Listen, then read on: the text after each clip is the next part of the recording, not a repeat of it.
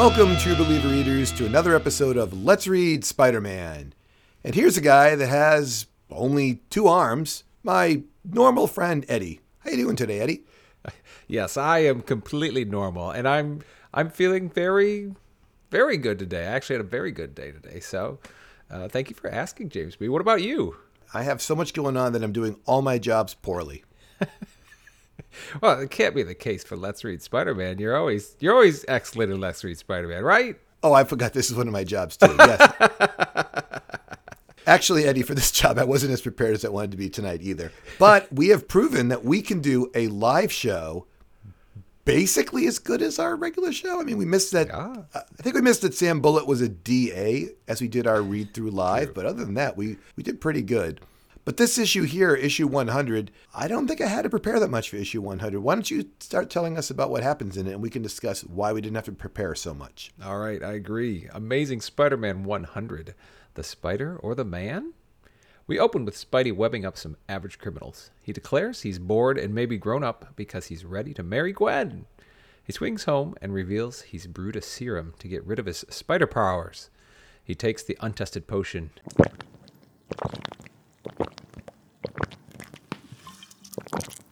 falls into a restless slumber.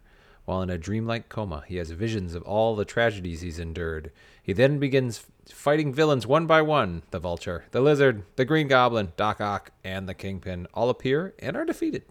Eddie, this felt like a filler issue, a recap issue. I was very disappointed halfway through this issue, and, and I actually was typing this. Like, I only read half the issue and I put these notes down, like, this isn't very good. I don't know how you felt. I, gotta say, I, I completely agree. It's uh, we've gotten several recaps not too long ago when um, you know Spider-Man was fighting the Beetle. It's not particularly interesting to see him not even fight in real life. It's just in his it's in his dream. So let's move on. While Spidey battles, he hears a voice of a friend that continuously calls him and feels pain in his sides. Upon defeating the Kingpin, the head of Captain Stacy appears in the sky and tells Peter that he has lived a good and decent life, using his powers for good. He awakes in a sweat, realizing his visions were from the untested potion. He peels his shirt off and is shocked to see four additional arms pop out of his sides. You know, this would have been interesting if I hadn't been told, hey, in issue 100, he's going to get some extra arms. I could, I had been waiting for this, but there was nothing else besides this like one reveal. Yeah. Uh, For me, the best thing about issue 100, I, I did like the cover. I thought it was cool to kind of see through Spider's Spider-Man's past. Um, but that's that's about it for me. Now, if you're not interested in, um, in what happens in the what if issue, which I think you should stick around for, but if not, there'll be in the uh, in the description. It will show you how you can just skip ahead a little bit to issue 101. But Eddie, our whole podcast is always under 30 minutes, so I'm not really sure how far people can skip. But we're going to talk right now about What If Volume One. It's from uh, February 1980. It's issue 19. It's actually titled "What If Spider-Man Stopped the Burglar Who Killed His Uncle." So this is the same story, but in this reality, Spider Man stops the burglar basically for his own publicity. Uh, Peter hooks up with uh, JB Priest to make a movie. He then heads off to, to he then heads off to the Tonight Show, where he hosts the show and like promotes some products. The episode of the Tonight Show is interrupted, Eddie, by a news report to let us know John Jameson perishes in an accident. Now, in this reality, it's because Spider Man um, isn't around to save him. James B. We did another what if recently. Uh, how does this one compare to the last one? Well, I don't know if you could tell by my voice, but I I, I like this one a lot more. Um, Yeah. I, I do like how the story doesn't ignore like the little details still like the John Jameson's like you know rocket uh, accident but it still pushes essentially a very new narrative. I was 8 pages into this 45 page book and I was excited about like what's going to happen next because I had no idea where this is going where in the previous what if we did I knew they're just going to retell this Spider-Man story with different people getting bitten and it was like little short little you know 10 page snippets so uh, this was a full book not just a story broken into thirds. What do you think about it? I thought very si- similar things to you too. Um, I like the thought experiments of what if, and the little pieces that we get from what we read about Spider-Man, but you know, modified. This part where Flash and Spidey or Peter have a little interaction, and Peter says, "You'll kindly take your paw off me. I don't care for nobody's touching me." Uh, you know, it it shows his uh, arrogance in this one, and it also shows like Peter being kind of a social pariah once again by being pretentious. So it's good stuff. Moving on, James B. Peter reveals his identity to his aunt and uncle. They try to talk Peter out of becoming a celebrity, but Spider Man became a successful movie star. J. Jonah Jameson has Ned Leeds figure out Spider Man's identity and publishes it in the Daily Bugle. Spider Man threatens Jameson's life, then passes it off as a joke to get the point across not to cross him again. In the weeks that follow, Hollywood agent Spider Man signs up the Fantastic Four, the Avengers, and the X Men, following that up with buying Marvel Comics. Eddie, what, what do you think of an agent organizing superheroes to make the money? It, it's really funny. It's kind of like it's like Spider-Man's living out his alternate dream of making tons of money. It's such a trope that goes all through Spider-Man forever, you know. I don't have enough money. What am I going to do? And now he's like big time and he's using his celebrity and his superpowers to gather more celebrity superheroes. So, really funny. I, I love this sequence of events. I actually was thinking, why isn't there an agent who's organizing superheroes in the regular Earth 616, you know, world mm. that the Spider-Man we know lives in? Why isn't there somebody? Yes, we see occasionally someone's like, "Hey, Spider-Man, you should make an appearance and get some money here." But there should be somebody who's like, "I'm going to market Fantastic Four posters and dolls and make these guys money, and I want to get Spider Man in on this too. Like, it's amazing that this isn't happening at all. And I think that 1980, when someone writes this, they're like, yeah, we should have probably had this going on all the time. So I, I looked at it that way. Well, why don't you tell us what happens next? While feuding still with J. Jonah Jameson, Spider Man had the Daily Globe, that's the uh, Barney Bushkin if you remember, uh, write an article yes. revealing Foswell's connection to the Daily Bugle. The article costs Jameson his job, but when Jay Jonah meets with Foswell, he's given the opportunity to use Foswell's organization to ruin Spider Man at the expense of running his rackets for him. Uh, he thinks about it, but he declines. Daredevil, who starts getting involved in the story, uh, saves Spider Man from a sabotaged electric monster on the set of a movie and Daredevil explains that Spider Man has like a, a, legit hit out on him, and he offers to stay and watch Parker's workout, thinking that he might be in danger. Soon after this workout that he's involved in, he kind of like the way that we've been talking about the crime bosses fighting people with mm-hmm, judo and mm-hmm. karate. Right. Um, Kraven is hidden in there, and he tries to kill Spider Man with his poison claws. Yes claws him right in the back. uh, these are another couple of great sequences. I do like how Daredevil shows up, and I like how Spider-Man, you know, tells Daredevil we're going to make him a lot of money, or I should say, Peter Parker Productions, and he puts him in this great cape, and he's like, and this trident of all the clumsy, useless, and practical gimmick. I enjoyed it, at least uh, Daredevil laying into his goofy costume. hmm. Hey, this story ends with um, Parker meeting the writers of his next movie, and then he discovers that all the writers are wearing like masks and they're supervillains in disguise. This part's a little bit hard to hard to believe compared to some of the other parts, but um, they decided you know they're attacking him, and Daredevil's there defending uh, Peter. But in order to save Daredevil's life, Parker actually joins the fray as Spider-Man, finally fighting because he hasn't been fighting this whole time. He's just you know Hollywood agent or whatever. Right. And uh, the two of them defeat the villains. Um, he checks on the barely breathing Daredevil, and uh, he finds the mastermind behind the attack is none other than J. Jonah Jameson, yes. who blames Spider Man for everything in his life gone wrong. And at that point, Spider Man realized that he, in fact, had destroyed Jameson's life by not acting responsibly with the gifts that he had been given. Oh, it's a beautiful ending with all sorts of great ironies. I, just a really well written book, in my opinion. Yeah, really, really fun and uh, to think about all these things coming together in ways that are similar, but not at all. So, yeah, I I I completely agree. Um, and speaking of things I agree with, well, I agree that we have a great sponsor. Oh yeah, and uh, Unless you want to talk about something else about the what I- if right now. My only other one is, uh, listeners, I would say, if you have an opportunity, just like the last what if we read, the some of the costumes in this, the Peter Parker goons that he sends to go rough up J. Jonah Jameson, are absolutely hilarious. You know, other than the one I mentioned about Daredevil, and just kind of the the um, illustrations in this book are. There's something very comical about them, almost at all times. so, they look like regular people wearing COVID nineteen Spider Man masks. yes, that is about right. They have the webbing on their faces, and they have guns. Yeah, When he sends them, he, they're like, you know, Jameson's like, "There- there must be some mistake. And they're like, no mistake, Jameson. You're the one we want. And he's like, no, please. If you want a free subscription to the Bugle, two subscriptions to the Globe, maybe. So, and then, uh, yeah, he's he's sweating it out when he comes Spider Man. But um, oh my. Eddie, I I have a I have a great new sponsor for you. Okay, I'm ready. Eddie, do you ever wish you could play like a violin or a viola or a cello? Uh, I already, I already can, James B. But go on. Yes, but now, Eddie, with the new Spider or the Man potion, you can play all three at once. That's right, we got a hold of a special formula that will help you grow four extra arms.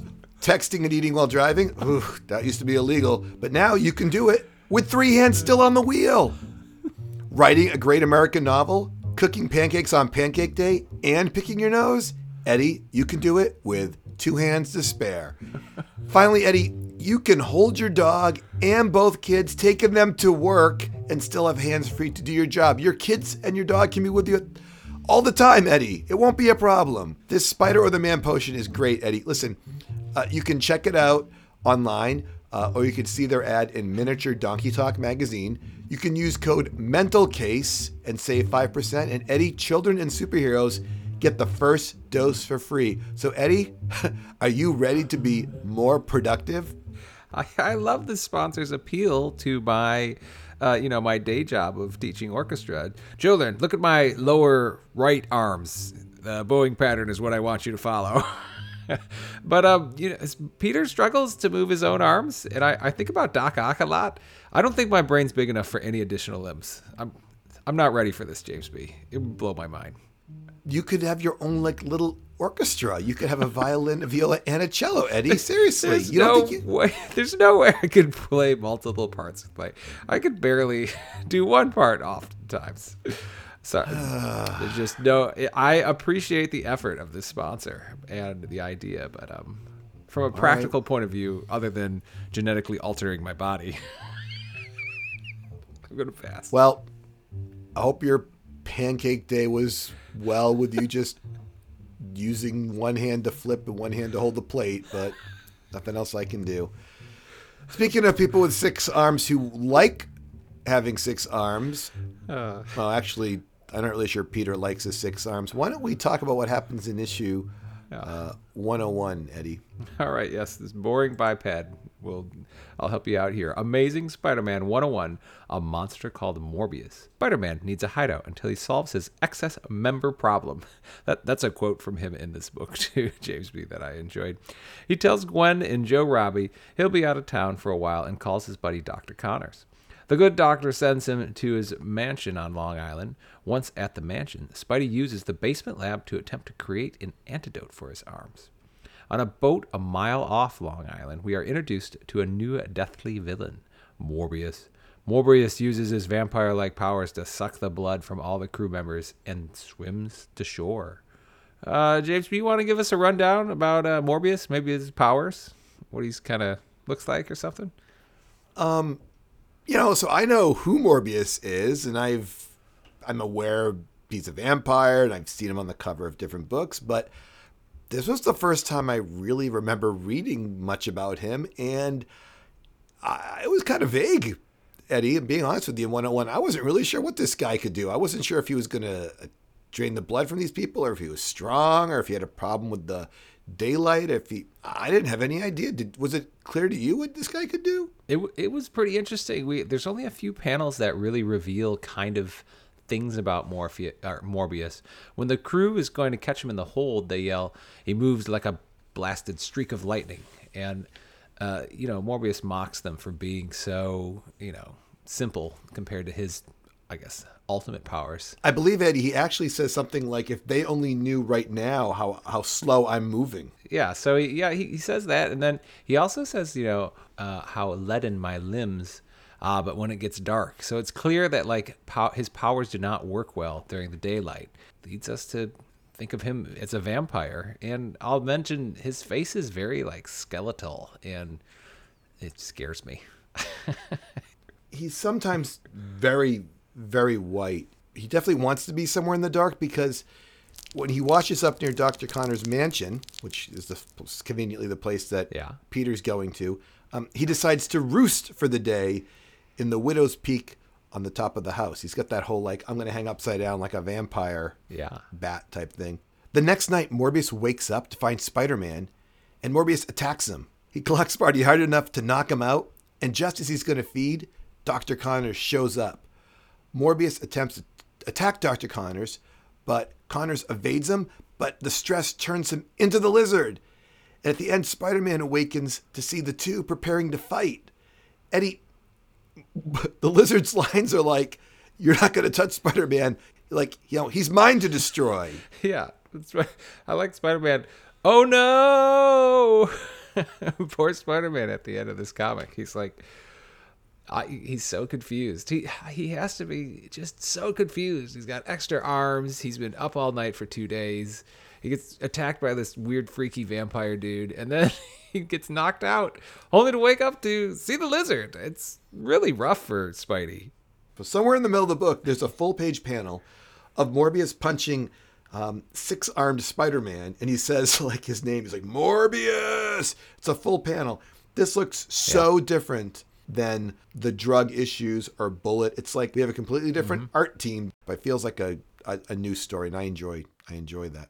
I guess I should say both 101 and 100 are really like introspective. Like that I know has occurred before when Spider-Man's been moving around. He talks to himself. He thinks, you know, thought bubbles and things like that. But this is a lot of talking to yourself.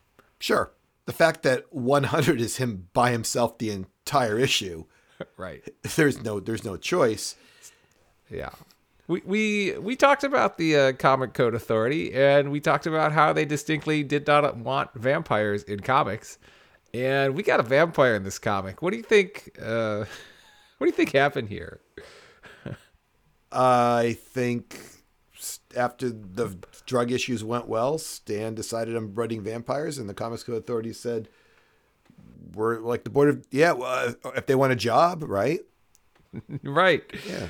They're, losing authority constantly here because Stan's just constantly pushing the limits. So If they don't approve the vampires, then he'll just keep putting more. He'll put worse stuff in, right. right? You can just be like, I can do whatever I want. Put decapitations in if I want, and you can't stop me at that point because no one cares what your stupid Comics Code Authority thinks." I I think too. This speaking of vampires, this issue is downright scary to me. Like I don't know how many people Morbius kills, but it's an entire crew on a boat. Uh, it's it's it's a different feel for sure. I, I think I disagree a little bit. I think it was very, I think it was purposely written kind of vague, and I think because it, it didn't really affect me the same way. Like he's punching people, and again, no page numbers. I apologize. And they're like, "Stop him! He's getting away." They're talking about how fast he moves. You know, it's implied that he kills them, but there's no. It doesn't show him True. Biting any of them. It doesn't show him attacking any of them besides a few punches. You know, the close, the Uh-oh. scariest one might be he grabs one guy by the top of the head with his hand. All he sees is his hand, but that's why the Comics Code Authority can here- still approve it. He's not really doing I- anything. Oh, interesting. I- And here, I guess, reveals big problems with my childhood. The mystery is always the scariest part for me. if he just killed them like overtly, I'd be like, oh man. But it's that mystery that really drives me. He also reminds me. I'm not trying to be funny here. I know we are funny sometimes. He reminds me more like of like the Grinch, though, as far as scariness. He's got hmm. that like Interesting. He's got like a cartoony like creepy smile to him more than a scary one to me. I guess you and I see this Morbius a little differently. I kind of see him as a, you know, I don't see him as a scary vampire as the way you do, but that's that's good. That's what makes it different. You know, you He scares me. yeah, you get scared. You don't want to deal with having extra arms and be more productive. You know, everyone's got their own, you know, different strokes, different folks. You know. All right, James B, you got to cut me a little slack here. I got to give you a quick rundown of all the dated references in this book. Are you ready? I'm going to be fast. Sure, go ahead. Starting from the first one that I could find, there are references to Kafka, Ed Sullivan, The Vice Squad, Sergeant O'Malley, David Frye, Spiro Agnew, Creature Features, Frankenstein, John Carradine, House of Dracula, Tony Perkins, and Alfred Hitchcock. I mean, there's like four pages of Spider Man rambling off these different things, dated references that are from this era. I I enjoyed it, but I thought it was a little excessive. No, You did a great job. Um, we don't even have to hire an intern for our show because you're out there capturing all the all those things. So well, I, I don't know how much it added to the book other than I I liked thinking about all these things that Spider-Man is making pop references to. let's just do a wrap up of 100 and 101 and a wrap up of the what Okay. if, and then we can wrap up this whole podcast. What do you say? Sounds great. Okay, um, here's what I here's what I read. Uh, Spider-Man wants to get rid of his powers because he wants to be like a regular person with Gwen. You agree?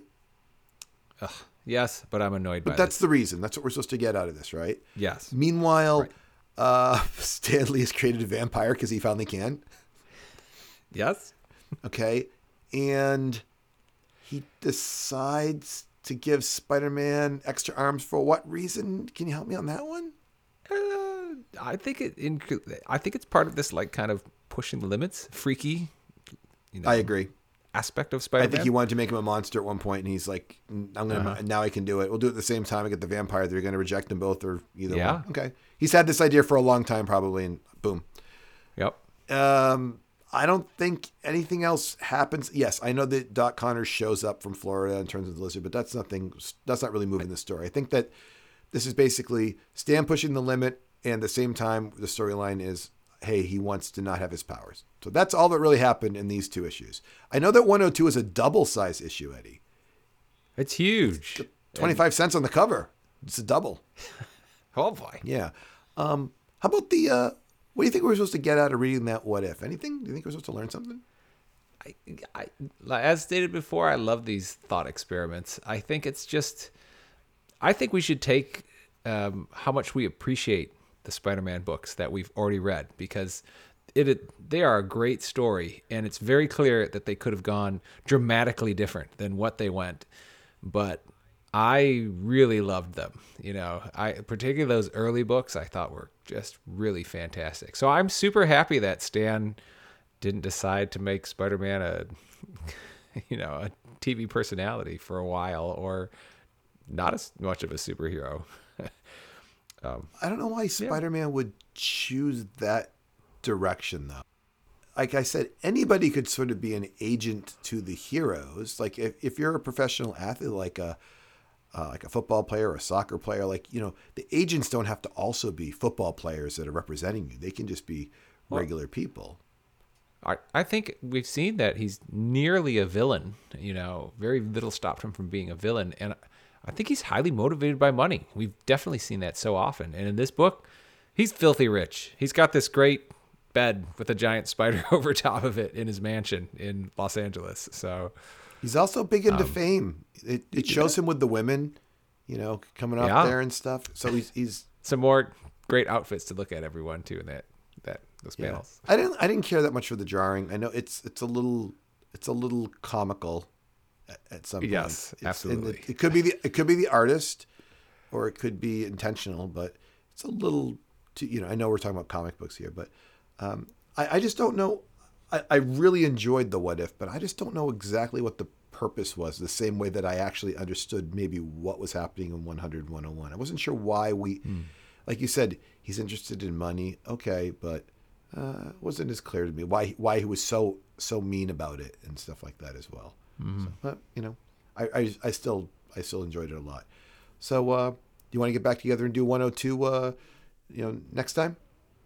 I'm ready. Next time, 102. Okay, Eddie, why don't you tell people how they can find us? Uh, you can email us at let's read spiderman at gmail.com. Or you can find us at Twitter at let's read spidey. Or you can message us on Twitter.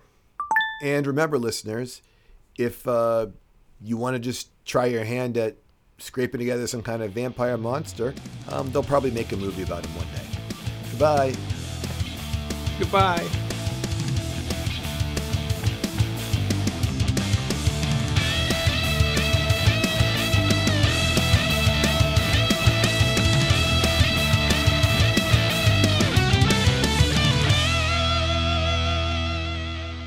Did you see how Doc Connors found out like that it was Spider-Man that called him and said, "Hey, I need your help building." Like, so he calls Doc Connors and he's like, "Hey, I need a place to build to, to work on a serum." And, and Doc Connors is like, "How do I know you're Doc? How do I know you're Spider-Man?" Remember what he says? Oh yeah, he know he's like, I know you're the lizard. He's like, Poor and he's Doc like, "The keys under the mat." he just hits him with like a ton of bricks. I'll be there. I'm on the I'm on the next flight. No, he didn't tell us that part, of course, but no, but yeah, he does have yellow eyes. Which remember, you know, that one time we saw the lizard with the one green and the one yellow eye. I like I think I cut that out of the podcast because you were wrong. And I was like, "This doesn't make any sense what you're talking about." I think it makes sense. One green, one yellow No, eye. it didn't. Ha- it doesn't have one green, one yellow eye. It was just your. It was just your view. The Two sides. It doesn't make. the sides. It wasn't true though. Like when you make statements that aren't true on the podcast, I don't put them in there. I cut those things out. I might have not put in the podcast the conversation with Joe Robbie, where I'm trying to convince you that Joe Robbie is going to be important, because I'm just like, I don't think you did because it was terrible. I'm like, all right, I'm like, oh yeah, I don't know who that guy is. yeah, I can't make fun of you so badly that people think, why is this guy doing the podcast? That's a problem. yeah, that I I agree. That's beyond what should what should be aired, and I'm usually fine with my mistakes. But that, particularly since I'm such a huge Joe Robbie fan, now. Right. I love that guy. He's great.